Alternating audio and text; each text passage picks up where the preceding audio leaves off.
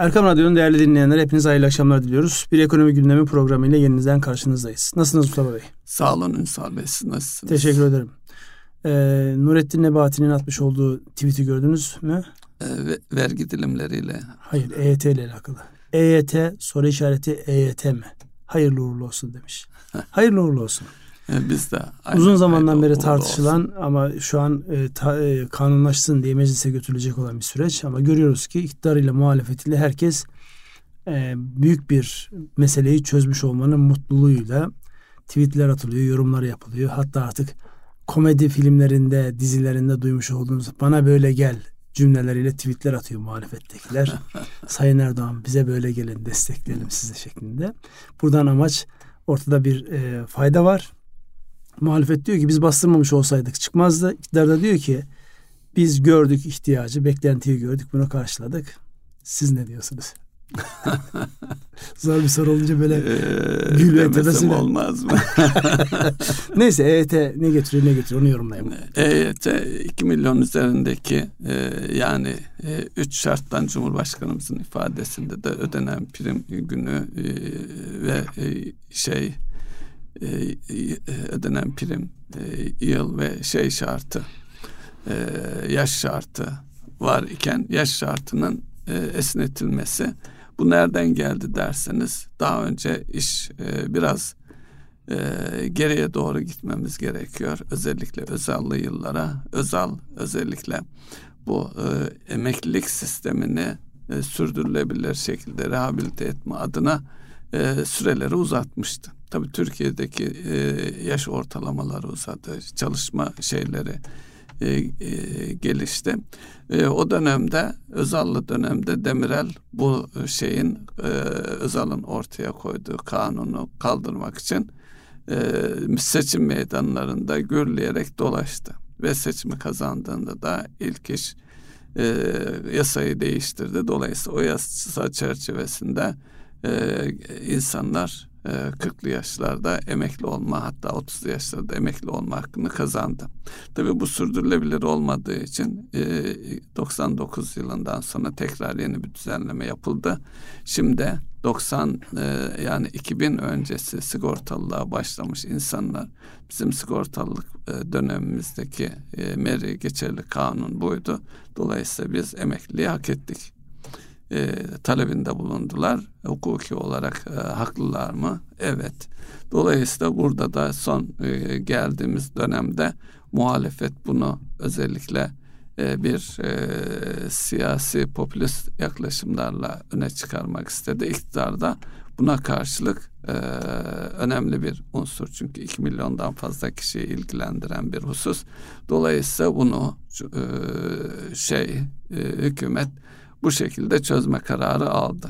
Şimdi e, bakıldığı zaman iktidarın ve muhalefetin tam da istediği şey yapılmış durumda. Ancak e, detaya baktığımız zaman, dünyaya da baktığımız zaman e, yaklaşık e, özellikle AB ülkelerinde üç kişi bir emekli maaş, bir emekli maaşını öderken bizde yaklaşık iki seviyelerindeyken bu yasayla beraber bir buçuğa doğru yaklaşacak. Dolayısıyla bu e, ekonomimizde e, büyük bir yük. Bunun bir yolla e, tekrar e, düzenlenme ihtiyacı önümüzdeki yıllarda çıkması. Tamam bir yola diyorsunuz ama öbür taraftan şu an hani her şeyin birinci piyasası olur bir de ikinci piyasası olur ya. Evet. Şu an e, EYT'nin ikinci piyasası e, tartışılır hale geldi. İşte Eylül 99'dan sonra sigortalı olanlar ya da o kapsamda olanlar biz niye yokuz? Bu nasıl düzeltilecek? Ya da o kapsamda olup da e, sigortanın emekli kısmı yatırmayıp sağlık kısmı yatırılanlar gibi biz niye yokuz burada? Yani artık bu kapamış bir mevzu değil. Yeni baştan herkesin gündeminde. Ama hepsinden önemlisi şöyle bir şey var.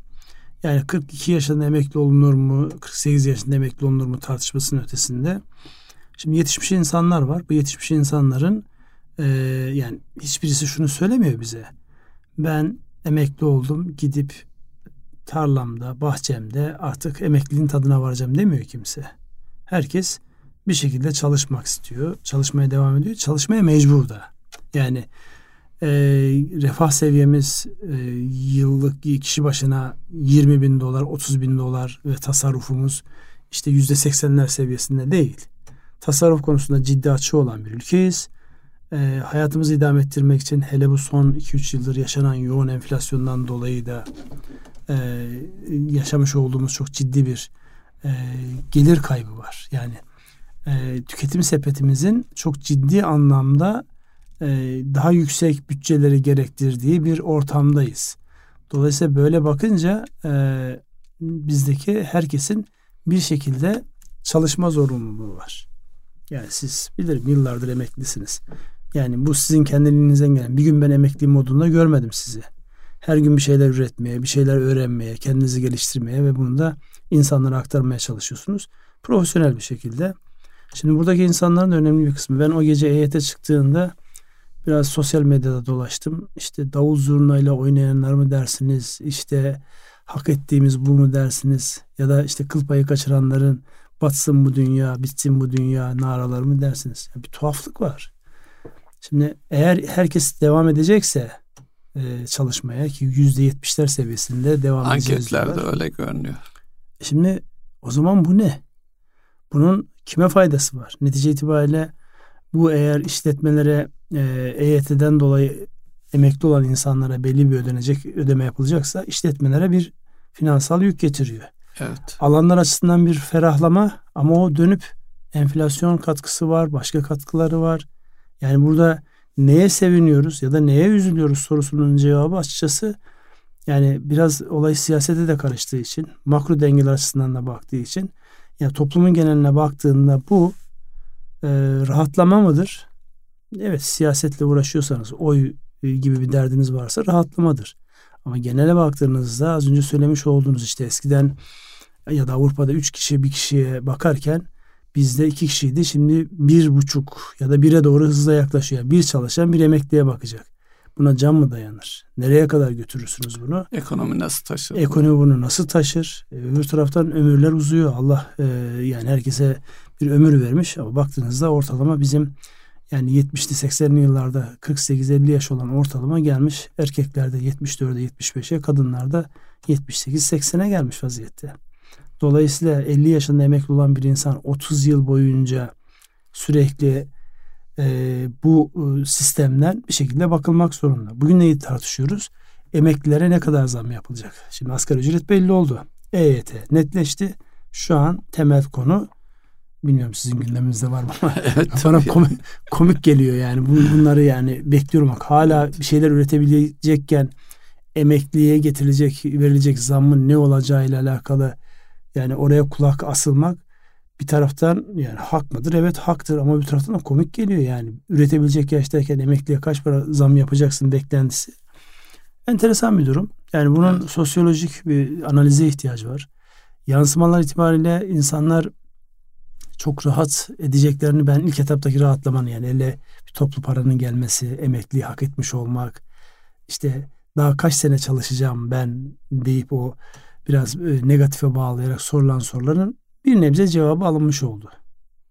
Bir, bu kapsama girmeyenler ne olacak sorusunun cevabı. İkincisi de eğer bu insanlar çalışmaya devam edecekse ki mecburiyet var hem işveren açısından hem çalışanlar açısından bundan sonraki süreç nasıl gidecek? Çünkü buradaki hedeflerden bir tanesi niye olmalı da işte belli bir yaşın üzerine gelmiş olan insanlar sistemden çıkıp onların yerine yeni insanlar, genç insanlar iş bulacaklar. Soru şu, genç insanlar çalışmak istiyor mu? nerede çalışmak istiyor? Yani niye biz daha fazla emek harcamayı gerektirecek, daha teknik bilgiyi gerektirecek işlerde çalışacak insan bulamıyoruz da işte motor kuryecisi, işte hizmet sektörü, işte güvenlikçi, güvenlikçi konusunda daha rahatız. Herkes konforlu. Sabahleyin bir iş mülakatı yaptım. yani bir, bir firmanın e, finansçısıyla alakalı. Gayet iyi böyle geldi geldi geldi geldi şeyin sonuna kadar. En sonunda yani e, bu firmayla görüşmeyi kabul etmenize sebep olan şey neydi? Hangi gerekçeler sizi tetikliyor? İlk söylediği evime çok yakın. İkincisi yani finansal anlamda e, oturmuş bir yapı bana böyle ekstra problemli işler çıkarmayacak bir yapı olması sebebiyle tercih ediyorum. Özeti konfor arıyorum ben. Evet. Şimdi konforu arayan bir yerde yani ben sana o konforu yaşatmak için davet etmiyorum seni oraya. Yani muhtemel gelecekte firma büyüyor. Gelecekte şu ankinden daha fazla finansmana ihtiyaç olacak. Bunun işte projelendirilmesi, bankalarla görüşülmesi, onların ikna edilmesi. Bununla alakalı bir şey arıyorsun. Yani topa girecek ve orada böyle sonuna kadar götürecek adam Kaç ararken yaşındaydın Ünsal Bey? 50 yoktu. Hmm. 50 yoktu ama EYT e, kapsamına girmiş. yani o açıdan da tam örtüşüyor. Adamın ilk cevabı evime yakın olduğu için ve kurumsal bir yapı olduğu için çok e, çetrefilli işlerle uğraşmayacağım. Şimdi bunu duyunca hani biz diyoruz ya gençler çalışmak istemiyor. Evet. Gençler değil aslında bu topluma bir garip bir şekilde böyle e, bir hastalık gibi virüs gibi yayıldı. Yani herkesin e, yani tabir hoş gör Bangladeş ölçeklerinde iş üretip e, İskandinav ülkeleri konforunu yaşamak gibi bir şey var. Bizim üretmemiz gerekiyor. Üretmek için de 40'lı yaşlar, 50'li yaşlar, hatta 60'lı yaşlar, genç yaşlar bunlar. En verimli olan yaşlar.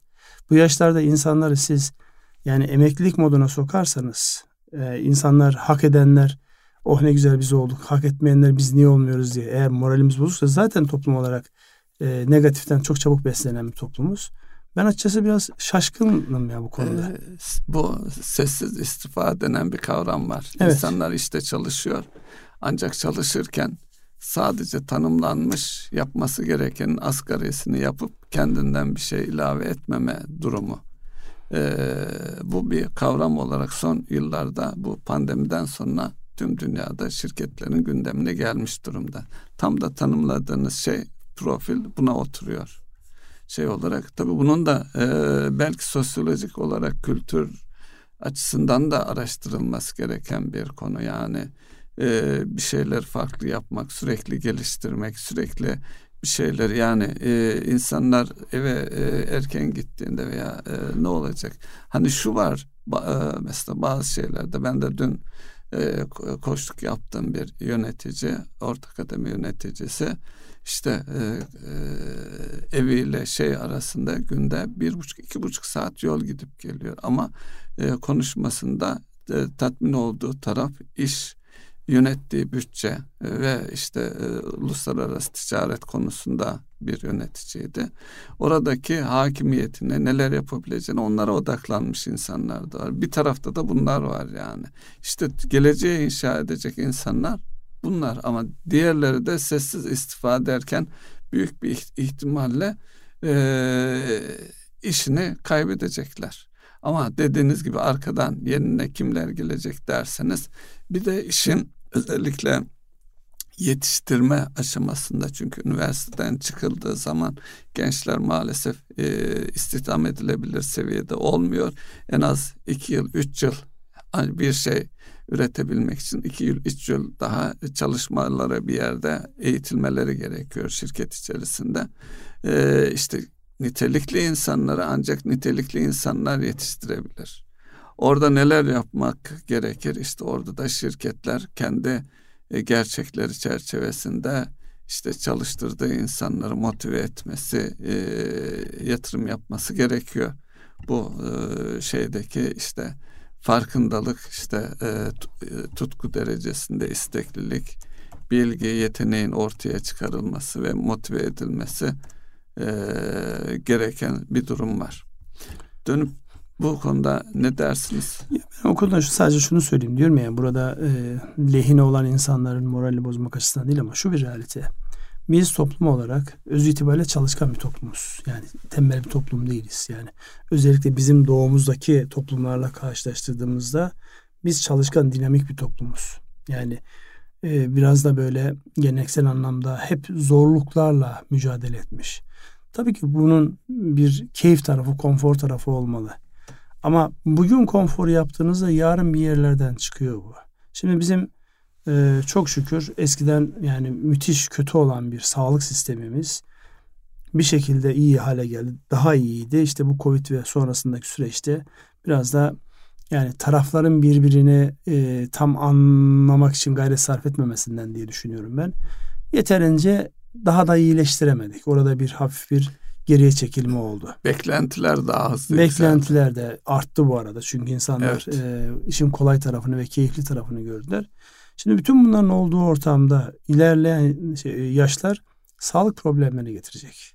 Yani daha büyük. Hele bir de salgın işte kurtulduk dediğimiz Covid tekrar e, geri geldi. Yani şu an e, Çin'de biliyorsunuz bazı ülkeler mesela İtalya Çin'den gelen e, uçakları artık istemiyor. Yolcu istemiyor. Ya da test sorumluluğu test istiyor. Sorumluluğu istiyor. Çünkü gelen herkesin Covid'li çıkması artık e, ülkeleri bu anlamda şaşırtmış vaziyette.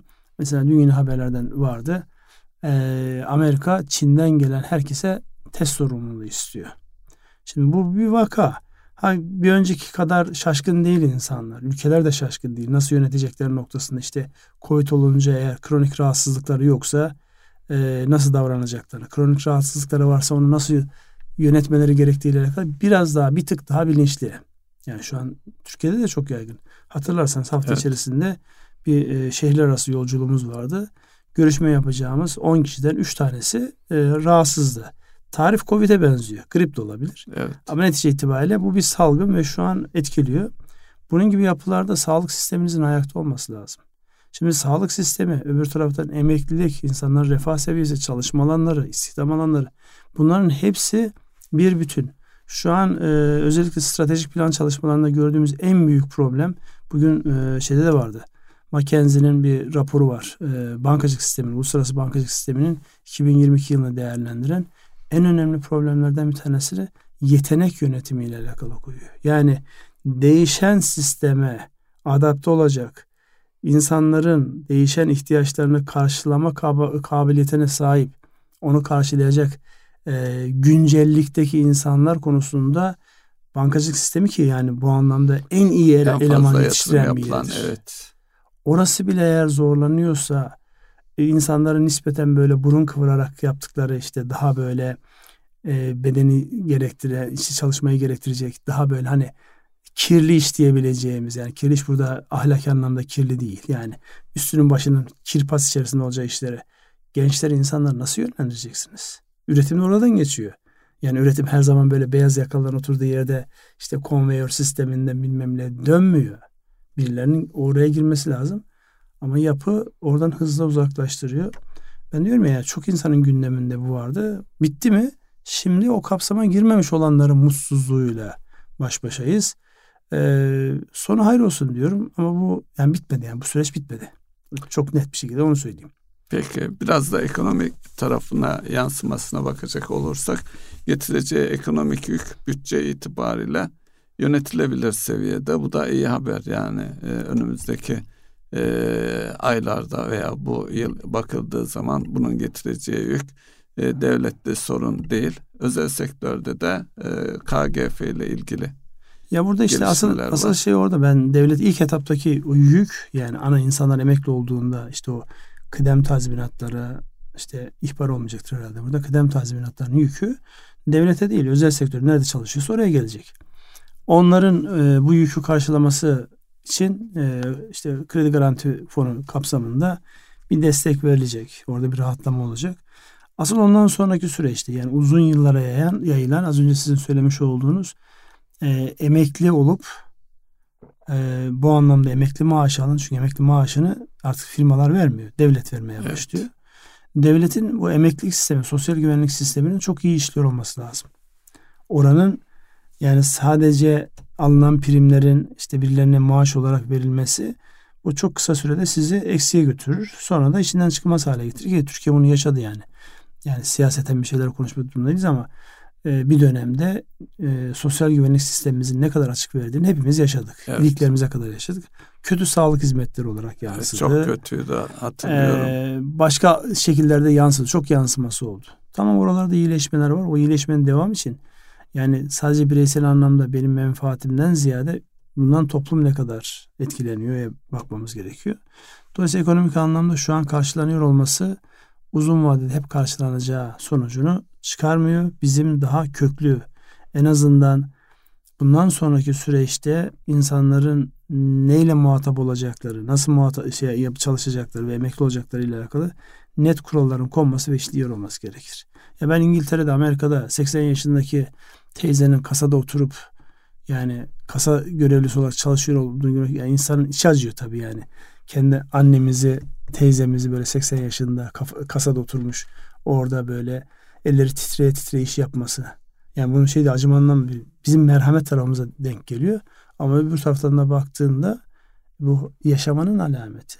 Evet. İş üretiyor. Bir üretiyor, şey üretiyor. yani. Ben de varım diyor toplumda. Evet. Yoksa öteki türlü ne oluyor? Bizim yaşlılarımızla alakalı mesela en çok tartışmamız gereken başlıklardan bir tanesi bu. Çünkü şu an yaşlı bağlantılı ekonomi hızla büyüyor. Bakım evleri, huzur evleri, yoğun bakım, işte bilmem ne, işte yaşlar ilerleyince demans grubu hastalıkları patlamış vaziyette. Orası mesela bir ekonomi anlamda hızla büyüyen bir yapı. E bunu sadece sosyal güvenlik sistemiyle karşılama şansınız yok. Özel sektörde bu işe el atıyor. E bunu nereden karşılayacaksınız? Yani e, emeklilik maaşıyla siz herhangi bir yaşlınızı yaşlı bakım özel sektör yaşlı bakım merkezine yatıramazsınız. Mümkün değil. Karşılamaz, Karşılamaz bedenini. Dolayısıyla bizim daha başka ruh sağlığımızı, beden sağlığımızı koruyacak, daha bizi uzun ve sağlıklı yaşatacak. Yani kısa vadede emekli olup e, aman işte oradan alacağımız maaşın peşinde değil, uzun vadede sağlıklı olalım, zihnimiz, bedenimiz sağlıklı olsun ve biz üretmeye devam edelim. O sizin bir duanız var. Ben de hep amin diyorum ya. Çalışırken Allah canımızı evet. alsın. Yani çalışacak dirayetimiz, basiretimiz varken. Yani birilerinin eline bakmadan, muhtaç olmadan. Dolayısıyla bu çok farklı bir yani eski zamanlarla şu an karşılaştırdığımızda eskiden insanlar çok uzun yaşamadıkları için problem değildi. Şu an insanlar uzun yaşıyorlar. Evet. Demans grubu bedensel anlamda çok ciddi sıkıntılar var. Bunun komple değerlendirilmesi gerekiyor. Sadece EYT mevzu değil ama siyaseten çokça köpürtüldüğü için EYT oldu bitti geçti gitti. Çalışan birinde demans gördünüz mü misal?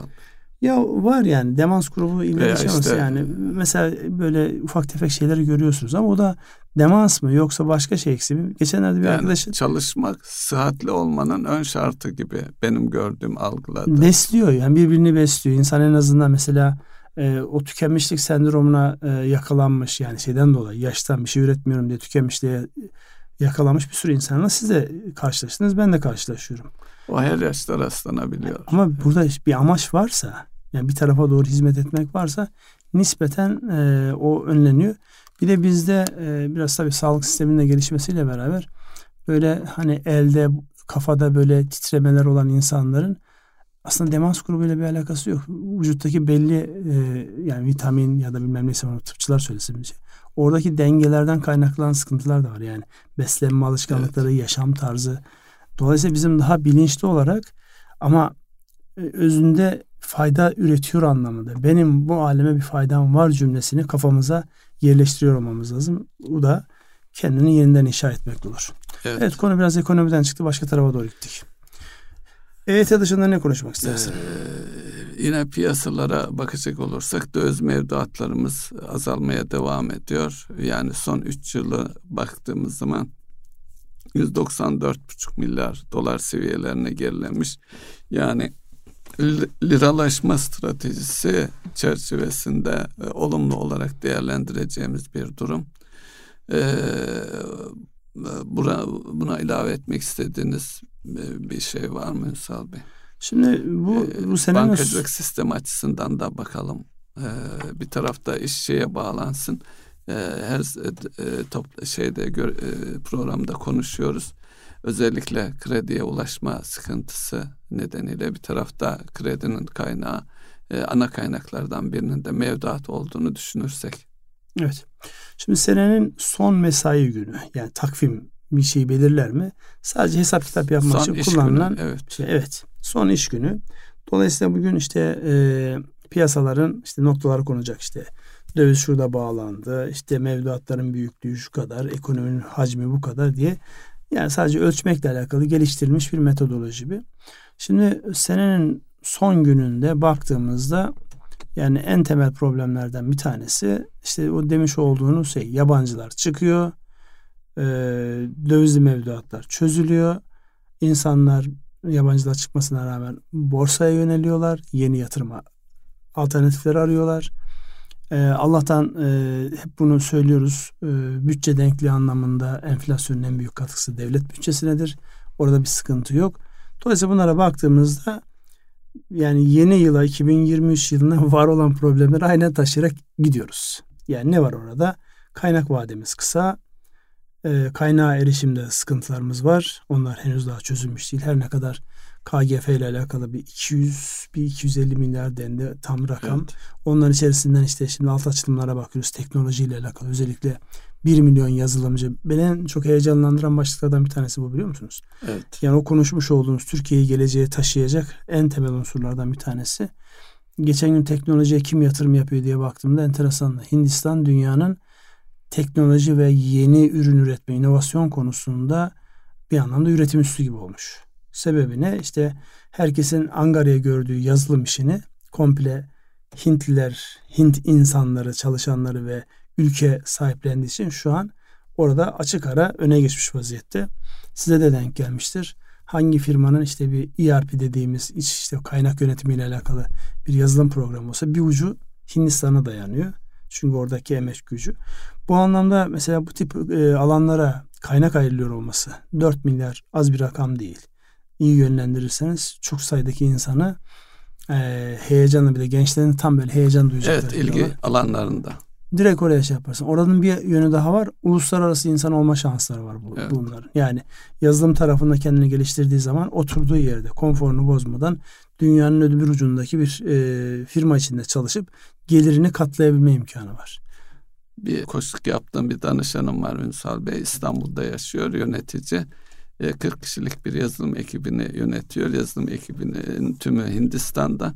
Kendisi Londra'ya bağlı oraya raporluyor ve çalıştığı şirkette bir Japon şirketi.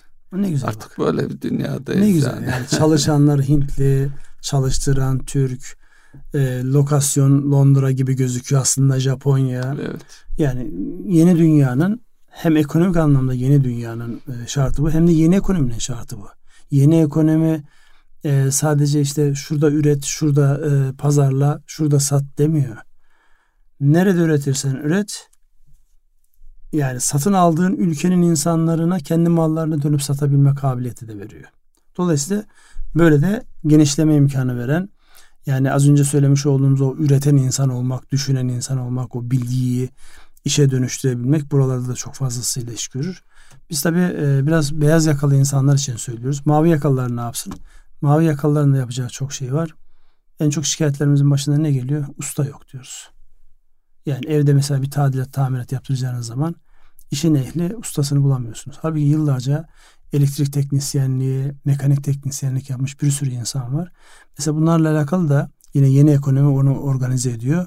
İşte ustaları bir platformda topluyor. ihtiyaç duyanları o platforma getiriyor. Evet. Yani sadece beyaz yakalılarla değil, düşünen beyin mavi yakalısını da beyaz yakalısını da yeni ekonominin içerisinde bir yerlerde çok Orada kalite sıkıntısı var bir de iş ahlakı sıkıntısı var. Bir de şöyle bir gelişme var özellikle inşaat sektöründe bu e, yani kalıpçısından betoncusuna tesisatçısına e, kadar birçok sektörlerde de mavi yakalı çalışanların Orta Doğu başta olmak üzere diğer ülkelere çalışmaya gittiği bir gerçeklik var.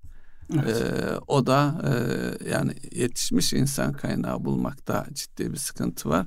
Tabi burada yine dönüp işte sanat okullarına e, ağırlık vermek, o tarafı öne çıkarmak. Yani kültürel de dönüşümü sağlamak lazım. insanlar yani mavi yaka çalışmayı istemiyorlar. Burada ailelerin çok önemli fonksiyonu var. E, işte çocuklarının beyaz yakalı çalışmasını istemek gibi bir şey var ama beyaz yakalıya kala kala eğer e, en büyük fırsat bu yazılım tarafında kendilerini geliştirmeleri. Onun dışındaki tarafta işte güvenlikçi veya işte tezgahtar basit işlerde çalışmaları da çok e, onların geleceği açısından cazip durmuyor. Ya burada e, hani şu e, söylenir ya iş hayatıyla alakalı. E, yapmakta olduğunuz işi anneniz anlattığında hemen anlıyorsa o işi terk edin. Çünkü gelecekte o işin o işin geleceği yok. 8 yaşındaki çocuğunuza anlatıyorsanız o anlıyorsa evet bu iş gelecekte de var olacak gibi. Yani basit bir şey yani evet. mutlak doğruluğu yok ama bir realite var. günümüzde özellikle belli meslekler, belli işler çok hızla yer değiştirecek. Burada özellikle yani bu trend analizleri ya da e, fütürist yaklaşımla gelecek tahminiyle alakalı yap, yapılan yaklaşımlar biliyorsunuz stratejik düşünmenin olmazsa olmaz parçasıdır. Dünya ne tarafa doğru evriliyor? İnsanlık ne tarafa doğru evriliyor ve bu evrilmede ben neredeyim sorusunun cevabında ister işletmeniz açısından bakın ister bireysel anlamda bakın o evrilmeyi görecek o evrilmeye uygun kendisini az önce kullanmış olduğumuz o tabiri inşa etmek, kendisini inşa etmek noktasında maddi manevi bu her anlamda inşa ihtiyacımız var. Dolayısıyla bunlara ihtiyaç var. Bunlar önümüzdeyken yani sadece ya bir başkasında gördüğümüz ya o yapıyorsa ben de yaparım ne olacak ki? Gitmiyor işte. Çünkü o yapmaya talip olduğun iş iki gün sonra yok oluyor. Hatırlarsanız bugün programın öncesinde e, enerji sektörüyle alakalı konuşmuştuk. Mesela bütün sektörlerde önce bir herkes niyetleniyor. Herkes yatırımını yapıyor. Sonra konsolidasyon geliyor. Bütün işlerde böyle. E-ticarette de böyle oldu. Enerjide de böyle. Fintech bizim e, ilgi alanımız gayri ihtiyari finansçı olmamız sebebiyle, eski finansçılar olmamız sebebiyle hep dikkatimizi çeken alan. Orada da mesela herkes yatırım yapıyor ve birbirini tekrarlayan yatırımlar. Aynı bizim Ataşehir'deki e, her sene değişen restoranlar gibi. Her sene yüzlerce restoran açılıyor, yüzlercesi kapanıyor. Niye? Herkes bir şansını deniyor. Her şans denemeden de birkaç milyon lira çöpe gidiyor. Maalesef. Büyük yani bir kaynak kaybı. Kaynak israfı. Bu anlamda kaynak israfı olmadan gidilebilmesi gerekiyor. Neyse siz bana bugün bırakırsanız ben biraz böyle işe daha e, felsefik yaklaşıp e, günlük ekonomi yorumlamadan uzak duracağım. Güncel ekonomiye dönelim. E, 2023'de e, borsayı biliyorsunuz. Herkesi merak etti. Bunu özellikle sormak istiyorum. E, çünkü e, EYT ile e, alakalı olarak e, 40'lı yaş grubundaki 50 ile 40'lı yaşlı grubundaki insanların eline bir kaynak gelecek. Hadi 3-5 kuruş borcunu kapattı diyelim. Ellerinde Türk lira var. Şimdi Türk liranın e, 2022'de hele son e, yarısında gidebildiği ve sonuç aldığı tek yer borsa. E, borsaya gider mi? Giderse ne olur? Gitmezse ne olur? Yani 2000 seçimi de düşünerek bir e, projeksiyon çizseniz. Ya projeksiyon tabii estağfurullah tam projeksiyon çizim ama önce yaşadığım bir şey anlatayım. Sonra da bu borsa mevzunda evet bu EYT'den insanların aldığı paraların bir kısmı borsaya gidecek. Niye? E, şu an çok cazip görünüyor. Yani hep herkesin kazandığı bir ortam. Ne yaparsan yap kazan ama içinde olanların da görüyorlar. Kimse bir şey kazanmıyor yani. Özellikle hele böyle şeyseniz yani günlük işlem yapanlar alıp satanlarsanız mümkün değil kazanmaz. Bir yerden kazanıyorsunuz öbür taraftan veriyorsunuz. Çünkü hareketler çok sert. Hele bir de e, yani gün içerisinde kaynağınızdan daha fazla bir hacimle yani kredili işlem yapıyorsanız gün sonunda kapatmak zorunda kesin dayak yersiniz. Yani o da kazanmıyorsunuz. Onun için EYT'den bir kısım para özellikle gençlerin baba işte bir ara kriptoya şey yapıyordu. Kripto paralara gidiyor diye. Hmm. Şimdi borsaya gideceği gün gibi ortada. E, son dönemde de özellikle halka arzlarda, yeni halka arzlarda e, yani her şirket en az bir 4-5 gün taban yapıyor. Yani 4-5 gün demek %30, %40, %50 prim demek. Prim demek. Bu böyle devam eder mi? Onu onu zaman gösterecek. O zaman içerisinde e, göreceğiz ne olduğunu. Ama şu bir realite. Kendi e, devlette memur olarak çalıştığımız dönemde şöyle bir şey yapıyordu. Bütün arkadaşlar ama aynı şey yapıyordu.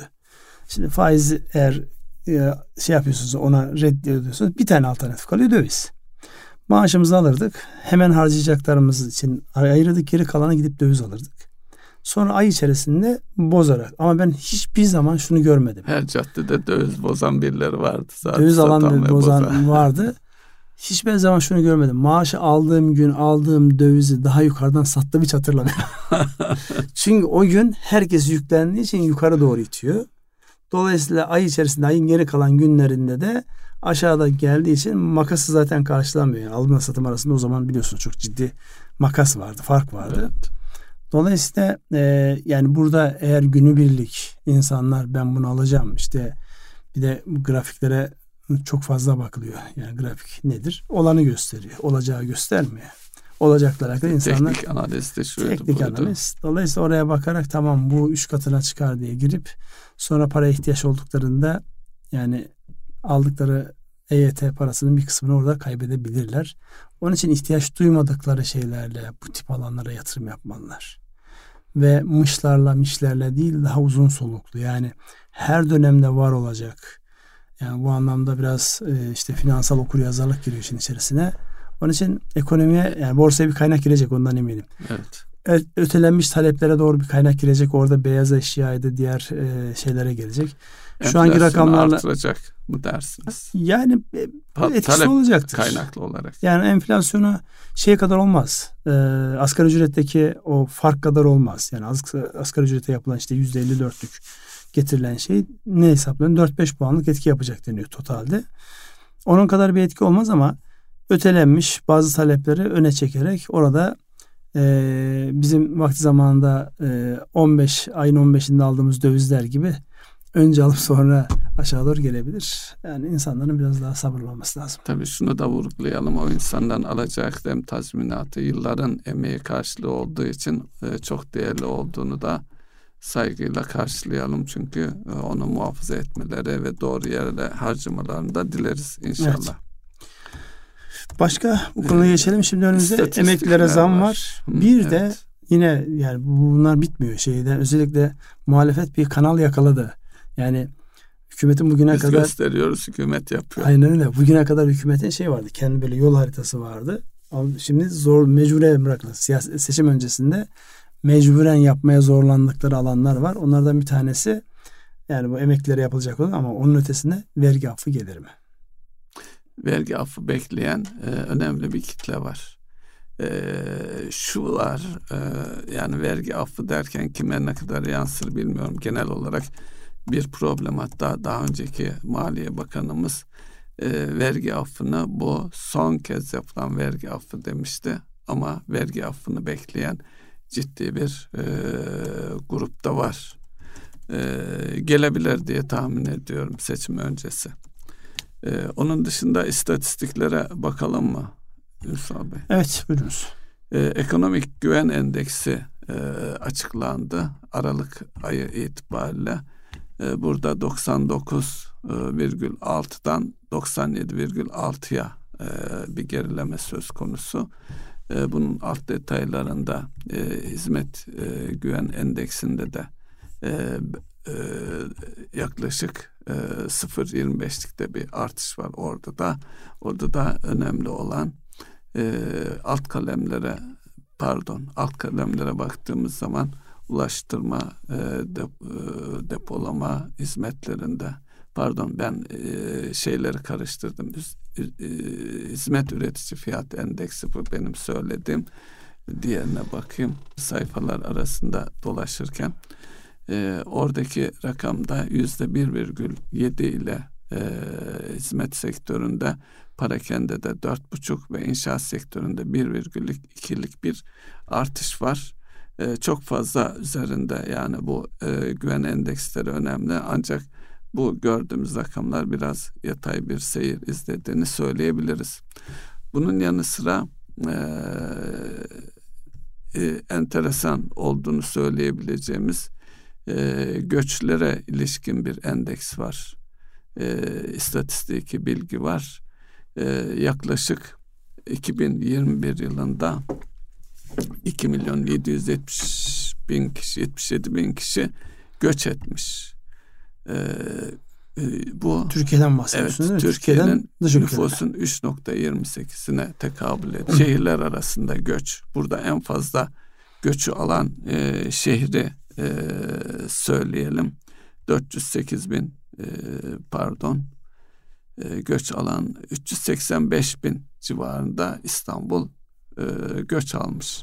İstanbul'da yaşayan Neden geldik olarak, İstanbul'a türküsünü söylememiş? E, ne dersiniz? İyi bir şey mi? İyi bir şey değil tabii yani İstanbul açısından evet Peki, cazibe noktası olmaya zaman, devam ediyor. E, e, karşılığında iyi bir haber daha söyleyeyim. En çok göç veren iller arasında da yine İstanbul Sivas birinci mı? sırada. O da yaklaşık 408 bin kişi. Yani e, Sonuçta, e, nete baktığımızda e, 30 bin kişi, kişi evet neyse kaç kişi o civarda İstanbul'u e, 2021 yılında terk etmiş. Tabi pandeminin yaşandığı herkesin kırsal kesime kaçtığı da bir dönem. bir o var bir de şu var. Ben memurlarda özellikle İstanbul'a kimse tayinin çıkmasını istemiyor. Yani bırak devlet memurundan bahsetmiyorum. Finans sektöründe işte X yerde e, şube müdürlüğü yapan bir kişi İstanbul'a mesela bölge müdürü olarak gelmek istemiyor.